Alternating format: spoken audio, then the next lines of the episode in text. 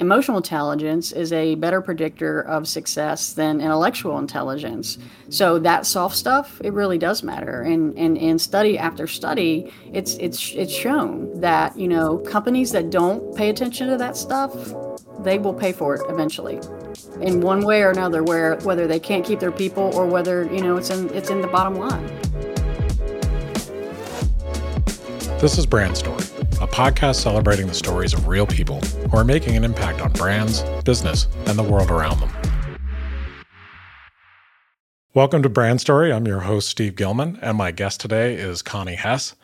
Connie is co owner and partner of Valley Engineering here in Virginia, uh, where she has worked for 22 years. And Valley Engineering is a firm that provides civil, mechanical, electrical, plumbing, engineering, uh, and commissioning, construction management, landscape architecture, planning and survey services. You all do a lot. Um, so, hi, Connie, welcome. Hi, thanks for having me. Yeah, thanks for joining us today. I really appreciate it. Absolutely. I think it'll be really fun to, to talk to you today. Um, so, you had a background in financial services before you joined um, Valley Engineering. Can you tell me how you came to move from finance to engineering? Interestingly enough, I was in finance um, and was a broker and had a had a client um, that was buying an engineering firm, and he knew that the engineer that he was buying this firm with was a good engineer, but not a very good business person. So he asked if I would come in and run the, the engineering firm, and you know, and then we bought we bought that original partner out in 2003. So um, yeah, so it's been pretty awesome. So now you're you're the other partner now. Yes, I am. We actually have a third partner as well. Oh, that's exciting. So, so really, you got into engineering just because there was an engineer and engineering firm that needed your financial background. Yes, absolutely. That's really good. So, I've read I've read that uh, an article in the DNR where you talked a little bit about how engineering, like construction, can be a really male-dominated industry. And so, you know, when you joined, I doubt there were a whole lot of other women in the industry, or it, certainly in your even in your company and when you went to conferences i bet that was quite a thing. And so can you tell me a little bit about that experience and and how you know are you hoping that more women join the engineering world? Yeah well and we're seeing more and more women come into um, this you know it's great stem programs um, and, and more women are actually entering engineering now than ever which is wonderful. But 22 years ago coming in um, particularly in an executive role um, it, can, it, it was very tough because I am not an engineer. So uh, navigating my way through that structure of um, you know engineers' personalities and um, you know learning to gain their respect slowly but surely, and uh, it took a while. It really took a while, but um, interestingly enough, our brains work the same. So um, I, I'm I like numbers, and engineers like numbers. So um, it, it, it's not necessarily always um, it was not not necessarily a bad thing. We currently have quite a few um, engineers, female engineers here at Valley Engineering, so we're really proud of that. That's great. Have you done anything over the years to try to encourage more uh, female employees and more women to get into engineering? Not necessarily uh, encourage them to get in. We do do some uh, career fairs um, particularly at the um, uh, Votech Center here locally. Um, and we uh, we see lots of females in that drafting program there, which is really good. Um, but we, you know, always look at the hires when anybody comes through the door. We look at everybody equally, and and you know whether be male or female. But we're very lucky to have hired some really great ladies here at Valley. Yeah, I'm sure it's nice to have that growing when, and you know, 22 years ago, you you may have been the only, the only woman on staff, so I'm sure that's really good. Can you expand a little bit on your role and how you collaborate with the rest of the team, being from a financial background and they're engineers, and I'm sure that's changed and morphed over the years. But how how does that go for you? It it has. Um, so I, I really just lead the, the the operational side of the business, and so how we we basically are a very flat hierarchy here. So we have a management team of eight, and um, we meet once a week, uh, uh, Monday, 11 o'clock.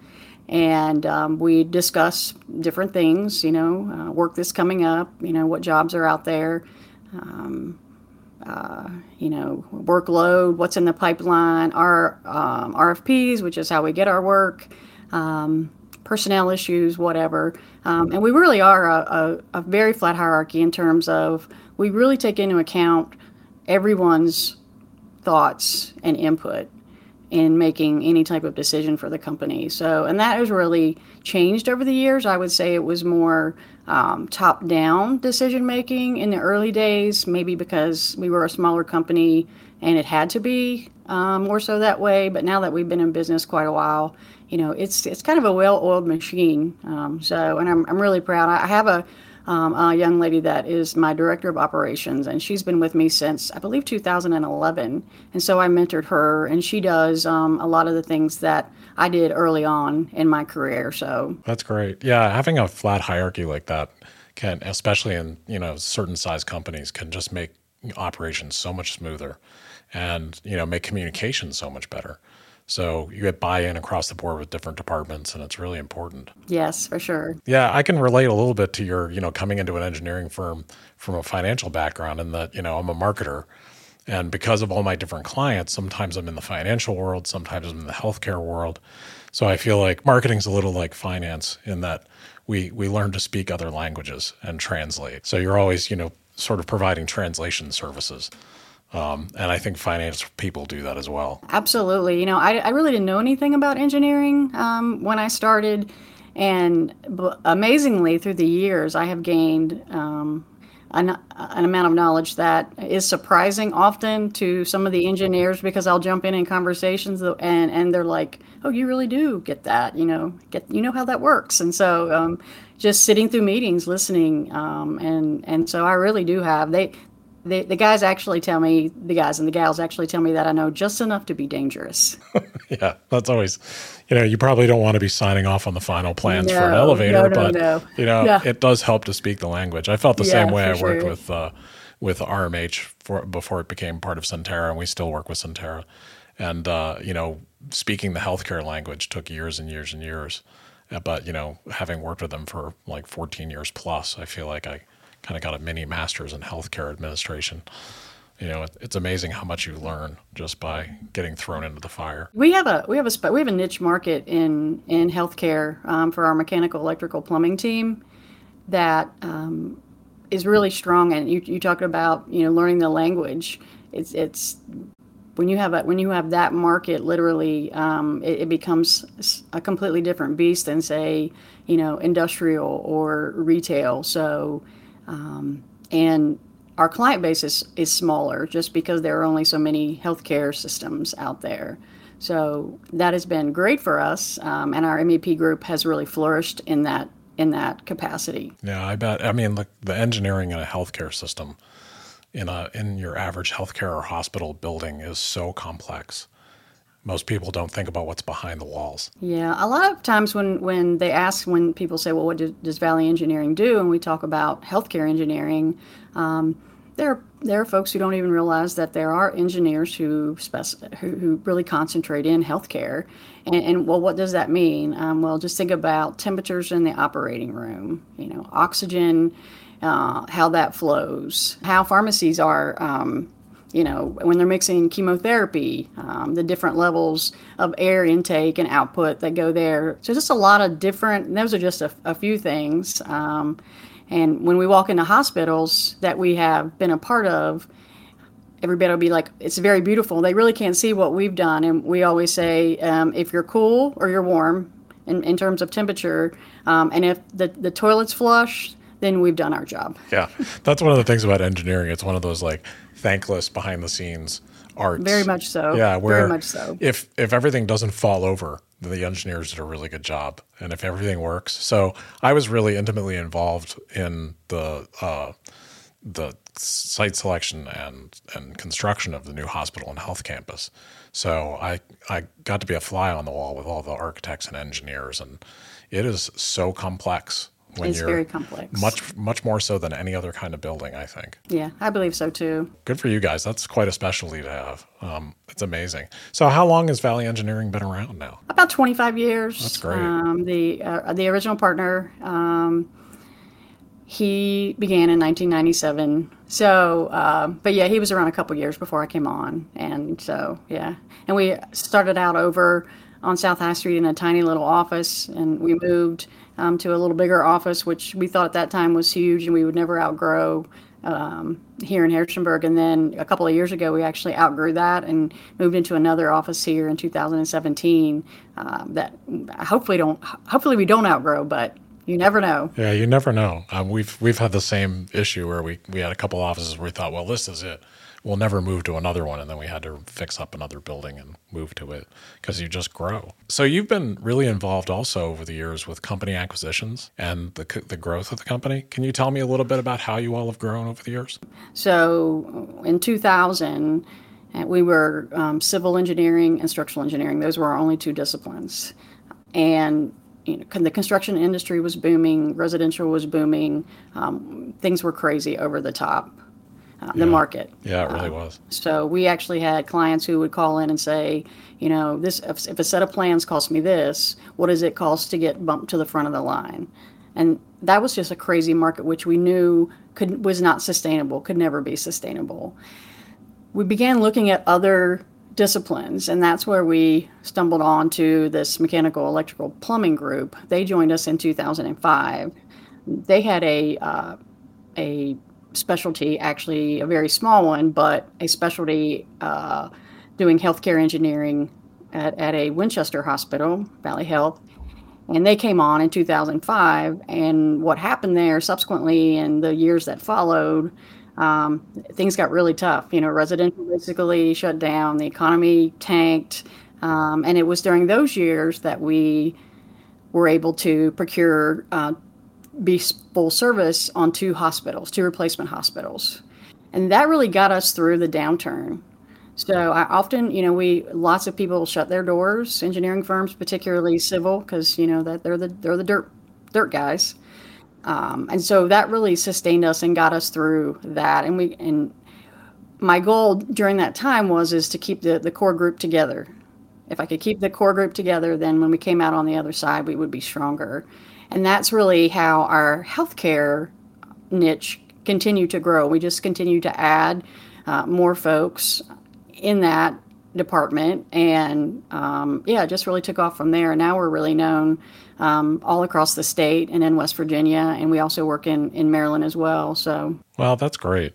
I mean, I, I think that was a really hard time for you know engineering firms, of course, construction firms. And I was working in healthcare and finan- with financial institutions and healthcare institutions at that time. So, you know, we weathered the storm as well because those clients weren't affected in the same way that some industries were. They were still affected.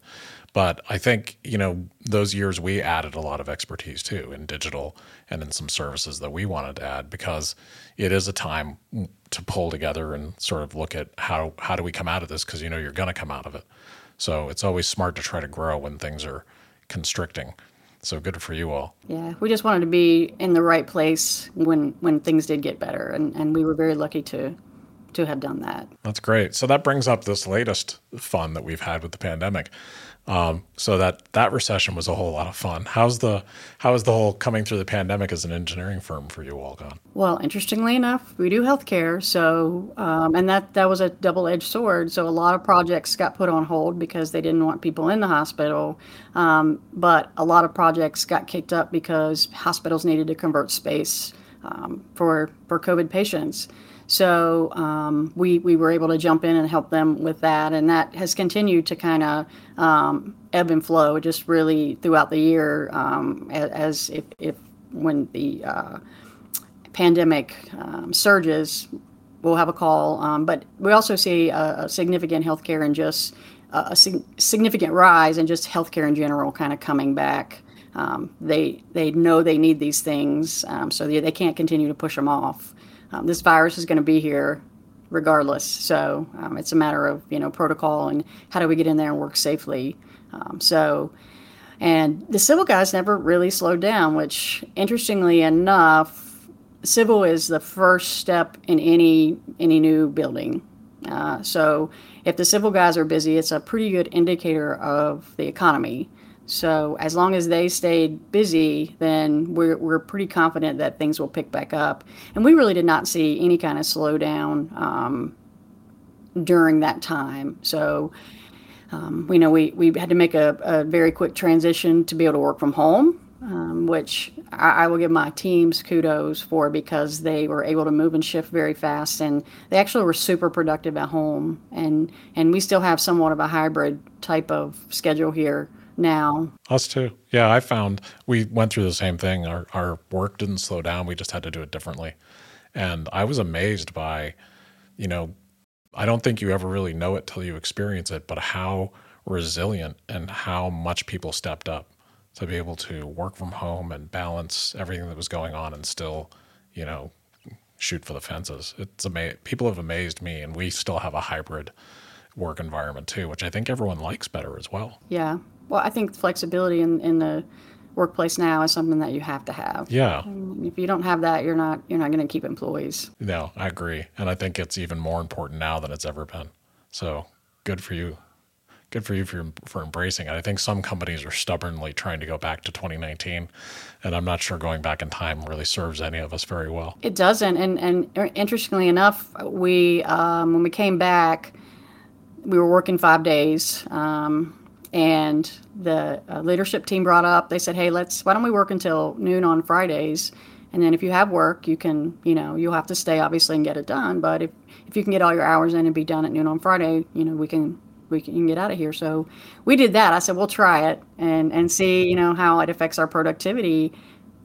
They amaze me once again. You know, it's another perk, flexibility. They love it, so they they work and get it done, and so it's it's really beneficial for everybody. It's like it's a benefit that you know I don't we don't have to pay extra for. So, um, but yeah, they make it work. So I I, uh, I applaud them. We have a great great team here. Yeah, isn't it amazing? People really do surprise you, and I think the more you can have the work fit their life and have flexibility, it means you have a good team because you don't have to watch over them and you know micromanage their behavior.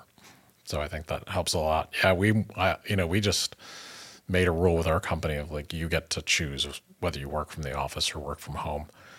Just do it how you feel and we'll see how it goes. And everyone's productivity is better in my opinion. It's amazing. I think people like the hybrid. They like I they like too. the freedom to choose. Yeah i think we all do because we're all responsible adults. We need exactly. we know we need to get done. And then we all have all these other demands on our time so you know i think that that be in the office from whatever to whatever world was not making the most sense in the modern world anyway. And particularly with technology, you yeah. know, we're we're working from home all the time anyway. So not in the same capacity, but literally answering emails, you know. So we were doing some of that before. It's just kind of expanding it to, you know, actually make it better in my opinion. I think my productivity went up because, you know, I have an iPad with me everywhere and I can just whip it out and do whatever I need to do you know? So it's uh, I, I like it better as well. So i've read that you um, formed a high performance group training program and you started that and developed the idea. Can you tell me a little about that? Yeah interestingly enough it was about um, 2013 when um, when i went to uh, some training in, in Florida, and I ran onto a particular speaker who just really inspired me um, with with the message that he gave. And uh, I remember one of the one of the key takeaways from that for me was um, the, the the story about being late. So he talked about why you should never be late. It's wasting other people's time, but it's also it's also a stressor, right? So um, why put that extra stress on yourself? So that's a stress you can control. A lot of stresses you can't control. So um, I went to the airport that day because it was in Florida, and I was actually sitting at my gate, and my husband called me, and he's and he said, "What are you doing?" And I said, "I'm sitting at the gate." And he said, "Well, I thought you didn't fly out until six o'clock." And I said, I, I don't, but I didn't want to be late."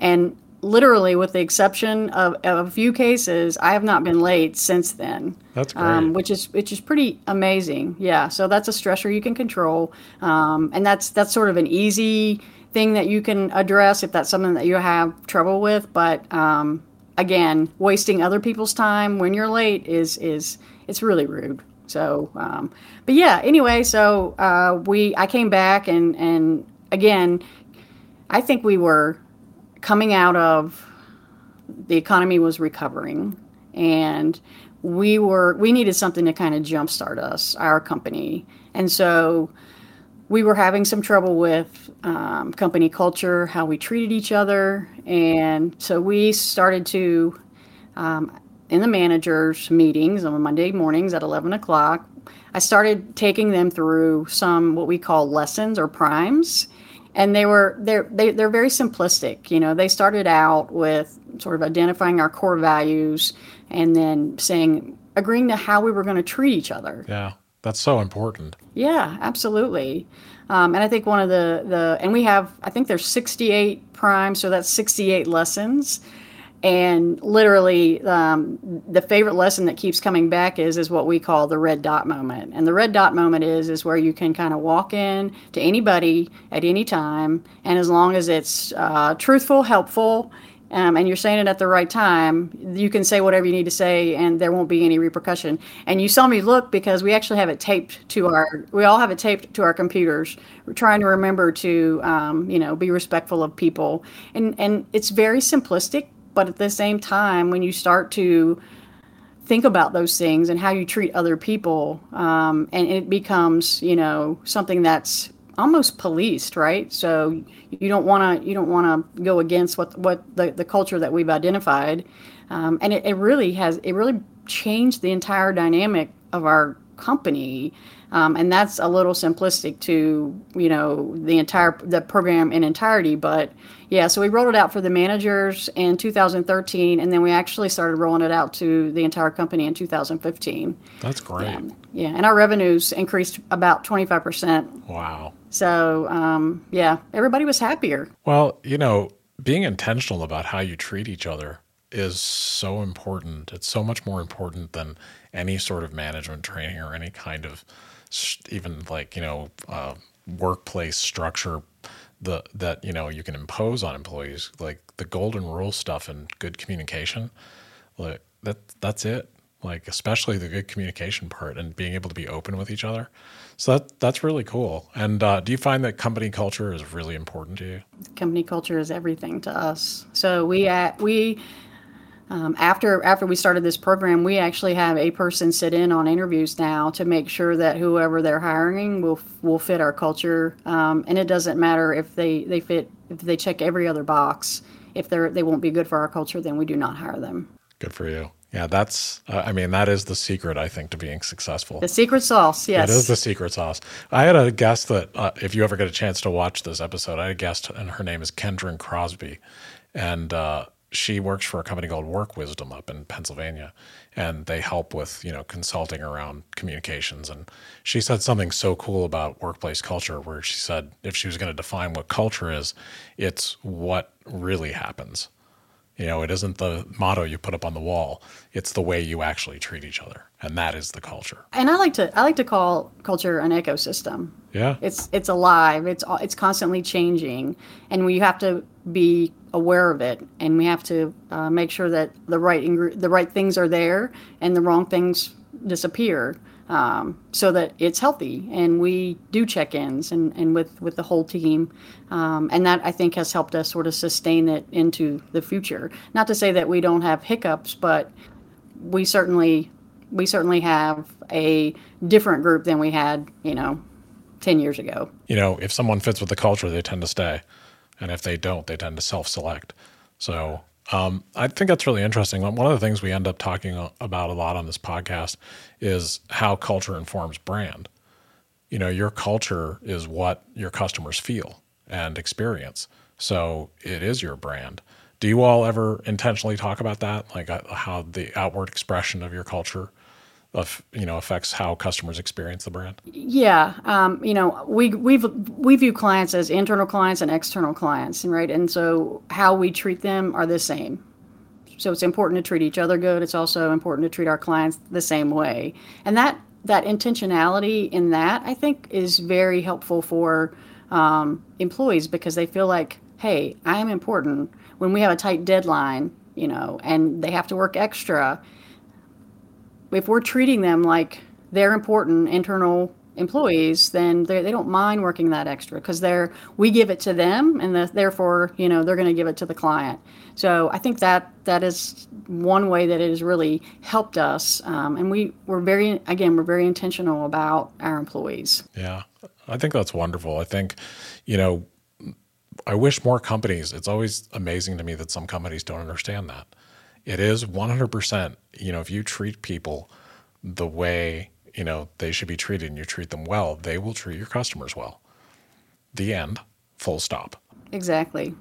And it's about you know caring about your employees and a lot of people when they think about company culture they they think it's like the soft stuff. Yeah you know, the soft skills um, and you know emotional intelligence and people and, and folks think that's not important well you know any any any reading you do it emotional intelligence is a better predictor of success than intellectual intelligence. So that soft stuff, it really does matter. And and in study after study, it's it's it's shown that, you know, and and companies that don't pay attention to that stuff, they will pay for it eventually. In one way or another, where whether they can't keep their people or whether, you know, it's in it's in the bottom line. Yeah, I agree with that 100%. I think that's such a great perspective. Um, that's one of the reasons you all are so su- successful is your culture and you know your reputation in the community and with people that you work with is stellar because you treat them so well. So you know we work with uh, RBI and Daniel Blosser over there, and so he was one of the people that suggested that, that I talk to you because I interviewed him on the podcast, and we've been working with him for like a, about twelve years, I think, with RBI, and they're the same way. They're just they're just really good people you know, and not every company, I don't think every company can honestly say they're just really good people to be around. Well, interestingly enough, Daniel and I um, went to grade school together. Are you serious? So we went to, we yeah, went to grade school together and graduated to, from high school together. So, yeah. so you kind of um, know and, him. Yeah. And our companies are so close, yeah. You know, and we essentially do the same thing. Yeah. Um, you know, You're so sort it's, of it's in just similar, interesting. similar fields. Yeah. And yeah, you all work together on some projects. Yeah, yeah, we do. We That's do. so cool. Yeah. Yeah. I love how small a world it is sometimes. I mean, both your, both your companies are like backbones of our entire community. So good for you. So, what's something from your work with Valley Engineering that was really unexpected when you got into it? Well, I can tell you now, at this point in my career, um, I did not expect to feel like this was like literally my family. And, you know, when we're talking about succession planning and, and what's next, um, there's a little bit of sadness in that because I love the people that I work with and we are a family. Um, and so that was a little unexpected. Um, not to say that I'm not retiring now, but uh, I, again, you you know, succession plan needs to be done, you know, far far enough in advance so that you know the company doesn't suffer. But just thinking about that, um, you know, we've all we've we have employees that have been here, you know, 20 years as long as I have, um, and then we have employees that have been here. I would say 50% of our employees have been here um, 10 years. So we've got to see people grow, kids grow up. Um, we got to see actually some employees grow up and you know get married, have babies, and and we're we're just a big family. So that was kind of unexpected for me um, to to feel like you know Valley Engineering is almost one. Uh, I only have one child, but this is my I would say Valley Engineering is my other child. So um, yeah, so thinking thinking about that, um, you know, I don't. I don't know if it was unexpected, but it's certainly something that I, I didn't anticipate. Um, you know, having such an emotional toll on me. So yeah, you really don't think about it until you know you have to start doing something like succession planning, and you know when you work at some place you love, it's an it's part of your life. You know, a lot of people talk about workplace, you know, work life balance, and I really think it's more like work life integration when you work someplace that you actually love. So you know, we've been in business for 27 years. So, you know, the people that I've worked with, we have really long term employees and really long term client relationships, you know, like 10 years plus uh, on all levels. And it's an amazing thing because you know each other really well. You've got shorthand. It's, it's a joy to come to work. It's just a, a great thing when you can work with people that you really enjoy. Absolutely. Well, I, I will tell you, believe it or not, engineering is 100% about relationships. Yeah, I bet. You know, you know, people choose to do business with us, and so um, uh, going out and, and, and maintaining those relationships is something that uh, you know I do some business development along with our, our director of business development.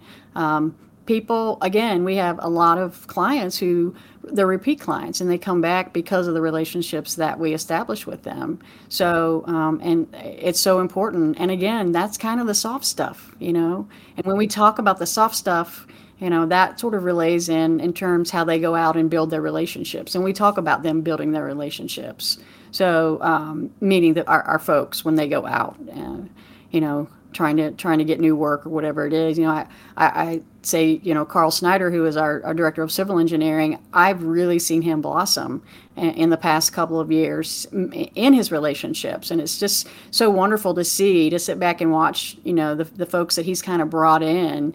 Um, at, and he's really just at the top of his game, and I'm so proud of him. But a lot of that, I think, takes root in, you know, us being very intention, intentional about our culture both internally and externally. Yeah, it really does. I mean, it's really an expression of your culture, and you know, watching people grow like that is a big part of the satisfaction that I'm sure you get from your role. You know, that's that's really really great, and I, you know, that that sort of approach where you know obviously you're going to treat your customers the same way you treat your employees, and I really admire that. We you know, we always we have a saying here because we're in marketing that we just live our our clients' brands with them.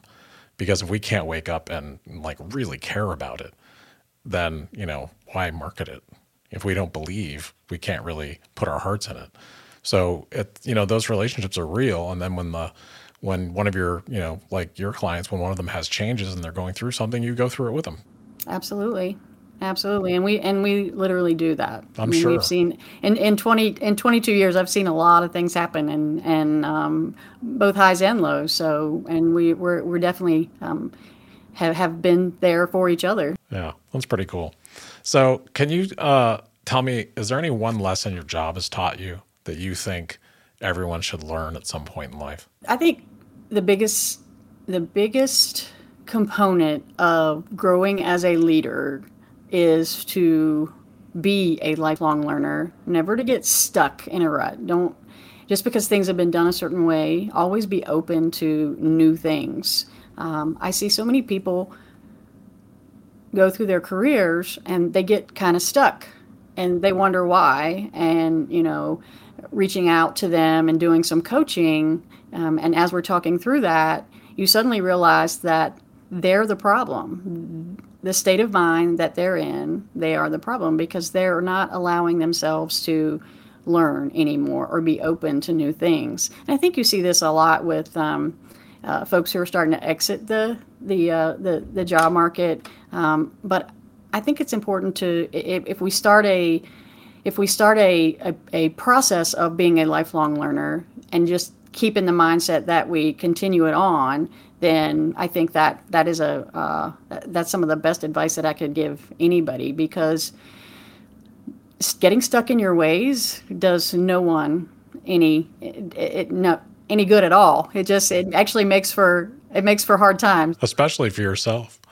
You know, if you're not willing, I mean, change is inevitable. It's all around you all the time, and so we talk about that constantly here because to be in our line of work, you have to be passionate about learning. You have to be endlessly curious. Things change, you know, marketing changes by the minute sometimes. I mean, we have so much change in our industry. And if you don't love it, you'll just get burned out. And if you, you know, if you, there's one thing you like to do and you're, you're like, oh, I just like this media or I'm just into this kind of tool, you're done. You know, you have to be really, really curious about what's going on, on there out there in the world and really empathic to consumers. And what are they thinking? What do they feel? And what do they want? So I think that's I love that advice. I'm so glad you brought that up. Um, that's you know from really successful people I've talked to, I've heard those themes. You know, and I think the people who who we meet that we find the most interesting and who you can tell are passionate about what they do are always lifelong learners. Absolutely. You know, we have a book club here at work, and it ranges, um, you know, anybody. We have quite a few young folks that are in it, um, younger folks, and interestingly enough, we we have um, read some in, some books that I would not have read otherwise. And um, somebody said, "Well, I can't believe that you read that book." They were in the book club and couldn't get through it, and I'm like, "Well, if I expect to understand them, that that employee, then I'm reading this book because it's what they asked me to read. And um, and again, it was just another perspective I think on our culture, the fact that I was intentional about reading through that book to make sure that when we went in there and, and had these discussions that they that I took it seriously and that I cared about the book that they chose. Um, and, and we've and some of the spin-off conversations that we have just from those book club discussions are are very interesting. Um, spending time like that with your employees, not necessarily you know across a desk, but over lunch, you know, you know, in a book club or whatever it is. Um, it, I have found a way that, it, for me, people, everybody will show up at my door.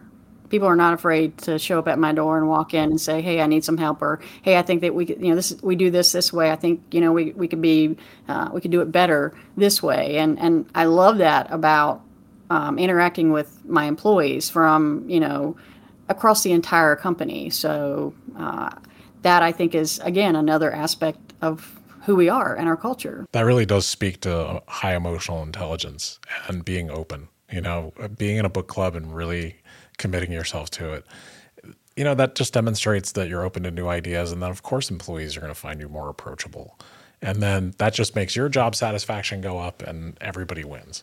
So I think that's great. I love the idea too. I might have to borrow that idea. I really like that idea. Um, so, how has your perspective on being a leader changed over the past couple of years with the pandemic and all that's been going on? Has it changed, or are you still, you know, it sounds like you you do a lot of really healthy things as a leader. So, is there any any new new tools in your toolbox? I don't think it's necessarily changed over over the last couple of years. What I've noticed is we have all been very adaptive. Um, and our leadership has been adaptive. So, making sure that we are kind of rolling with the punches, whatever happens, um, we never completely uh, went um, shut down here at the office. So we had sort of a, um, a half week for some and and, the, and a half week for others. And uh, we did we came back and we came back for a period of time and then around thanksgiving when it peaked again last year we went back to that so there was a lot of discussion about when we should when we should come back um, and um, it, when you when you're talking about something uh, like the epi- epidemic, you're talking about people's health, you know, and and people coming here and afraid that they're going to get it and take it home to their kids. That was that was our concern. So being adaptive and really listening to people's concerns, you know. Um, and, and something that I've learned over the years, just because I feel a certain way doesn't necessarily mean that another person feels that way. So shutting my mouth and opening my ears and listening to what they have to say and validating that right? Because right or wrong it's how they feel. So and and they deserve to they deserve to you know have somebody pay attention to that. So i think just being adaptive and listening to people and and being you know open to what others thought and their concerns were about you know how they handled you know this this change yeah, because it's been a lot of change, you know. And I, I, was talking to someone else on the on the program, uh, Patricia Corsi, who's the CMO of Bayer, uh, the global CMO for Bayer Pharmaceuticals, and you know she was talking about. I found it so amazing because you know there's all this like we're in it together message messages from companies like we're all in it together, whether we're home or not. Well, yes and no. I mean, if you're in in management and you have a beautiful house and a private office, your experience is much much different than maybe an employee that just started that's in an apartment with five other people. You know? So there's like being able like you said open your ears and be empathic and truly listen to what people have going on and don't think they're having the same experience that you're having i think is so important. Absolutely you know and and think about that you put the kids in in in that equation right? So and we had i can honestly say throughout the last couple of years we've we've had kids here you know, on and off all the time. So we actually have a kids' room um, so that smart. they can, yeah, they can they can go down there and watch television or whatever. But they're they're around. But uh, again, it's it's part of our culture. Um, if you you know you need to bring your kid with you to work, you can bring your kid with you to work. Well, yeah, because sometimes sometimes parents are stuck. You know, something happens and they've got to make you know uh, they've got to flow with the situation because they got thrown a curveball that morning and all these things are real, you know. So I think I, I, really applaud you for that. I think that's you know I've heard great things about your culture and people that work there um, speak highly of of the place, and I can see why. That's really cool. Um, so what do you think is a common myth um, uh, that exists about workplace culture um, or employee well-being. Like I think you think about this stuff a lot. I can I can tell. So what do you think is one of those things that you think is just either a myth or untrue? I think some people believe in it more than others. And I think a lot of uh, companies like to pay lip service to it, but they don't really back it up. And they they they understand it on paper, but they until they experience it um, and and actually watch it in action, you you really can't. Uh, I don't think you can really appreciate it. So, and I've I've taught several groups, um, been consultants with you know to a couple of groups, and kind of help them try to make a transition. Uh, and the biggest thing I've seen is leadership has to be on board 100% because they have to they have to walk the talk right? So yeah, if they don't do that if they don't lead by example no one else is going to do it and that's the really interesting thing for us when we when we started our high performance group culture was we were very intentional about walking out of that room every week and being uh, showing our employees the changes that we were making. And um, and interestingly enough we have a, a married couple that works for us. And about six months into the, the program uh, she came to my office and she said, I don't know what you're doing in that room, but you need to do it outside of that room because I don't know who this person is that comes home at night anymore. Like he is so thoughtful, um, you know, and so intentional that it, it it's crazy. We want to do it, and and honestly, that was the catalyst for us to roll it out to the whole. Wow, that's so to cool. The, yeah, to the whole to the whole group. So, um, I think people talk about it, but they really don't put the effort forth to actually execute it. Yeah. And there's a lot of lip service and mottos and not a lot of like real human action and conversations. And I think, you know, it's it's so amazing because when you work on that level on, on emotional intelligence and real communication and being open, it you have amazing results. Like you've seen them. And I just think, you know, we don't get taught that in you know, school. You don't get taught how to behave there aren't any how to behave classes or how to be open and communicate. You might learn a skill, but you know this stuff is important. So you know I think that's really great that you all put that focus on that. Yeah, and you know we one of the first things that um, I taught our folks the very first lesson is is that you have to be present, right? So when you come into our meetings, you don't come in with with any type of technology because we're, we're cutting out that time um, for each other, and so therefore, if your phone's ringing or something's happening, um, and that's that's the the, BIM, the premise that we built the whole program on. So it, it builds from there, uh, but taking time, get, making sure that you know I am listening to you um, while we're in that meeting, and so um, and and still to this day, we're we're very very good at at policing that for each other. That's great. I'm so glad to hear that. So I'll ask you a few more questions, and then uh, uh, we'll be done today. I've been having so much fun talking to you today. This has been great. Oh, Thank you. This has been really, really fun. I'm going to ask you to finish a sentence that uh, is really easy, and I think you might have fun with it. If you weren't in engineering, what would you be doing? I would be a uh, forensic psychologist. That's what a great answer. That's so cool. Yeah, you seem like you're very, very in tune with human beings and how they behave, and yeah, good for you. It makes you a good leader. Literally, uh, my husband tells me I watch too much Dateline, but I really think if I had if I had to do it all over again, that's what I would do. How about that? I don't know. That's kind of crazy. No, I think that's great. I love it. And uh, what's a uh, is there any one piece of advice or, or a piece of advice that you've been given that has really stuck with you? I think this kind of goes back to be a lifelong learner. Um, and and allow your mind to grow allow don't get stuck in one place don't get and, and if you get stuck in that place make sure that you're able to kind of do something to get yourself out of that whatever it is. Um, and that can be a ton of different things whether you reach out to somebody for help or you know you read self-help books or you know i'm an avid reader. I read all the time um, thus the stack of books you know on my desk. Yeah so um, but I think again, you know, learning and, and, and being open to to new things, I think is just really really important. Yeah, I couldn't agree more. I think that's I think that's such an important part of just being a happy person and bringing good things to other people is perspective and widening your perspective through learning. You know, it's a big world. You can never get done learning. You know, It's, there's so much out there. So I have one last question for you, and I'll let you go so we don't keep you longer than than I had told you we would. And uh, so, if you could give your younger self a piece of advice, what would it be? I, I would give myself the advice that um, you can't demand respect; you must earn it.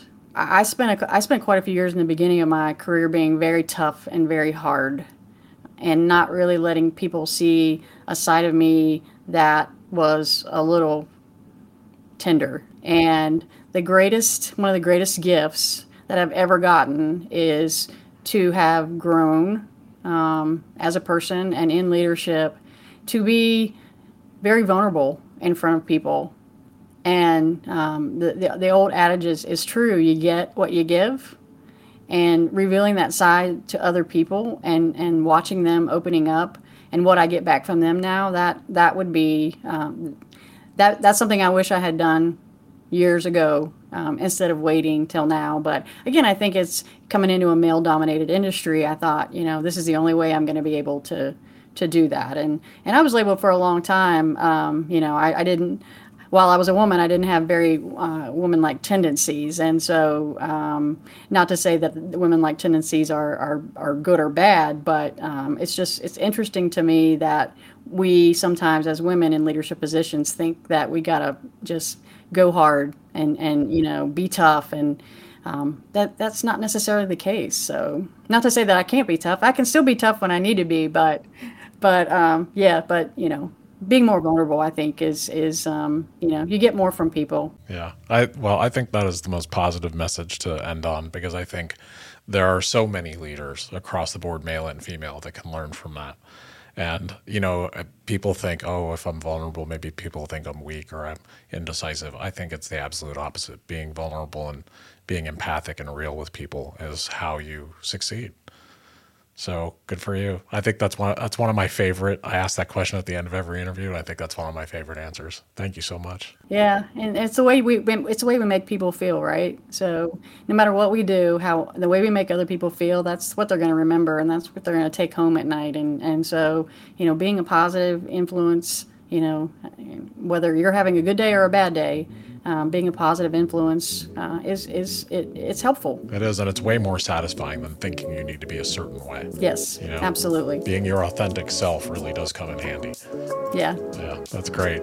Well, hey, thanks so much for doing this today, Connie. I had a blast. This was really fun. Thank you. Yeah, absolutely. So nice to meet you. Want to hear more inspiring stories? Subscribe on your preferred podcast app so you don't miss an episode. And if you like what we're doing, please rate, review, and share. It's the best way to support us. Thank you for listening to Brand Story.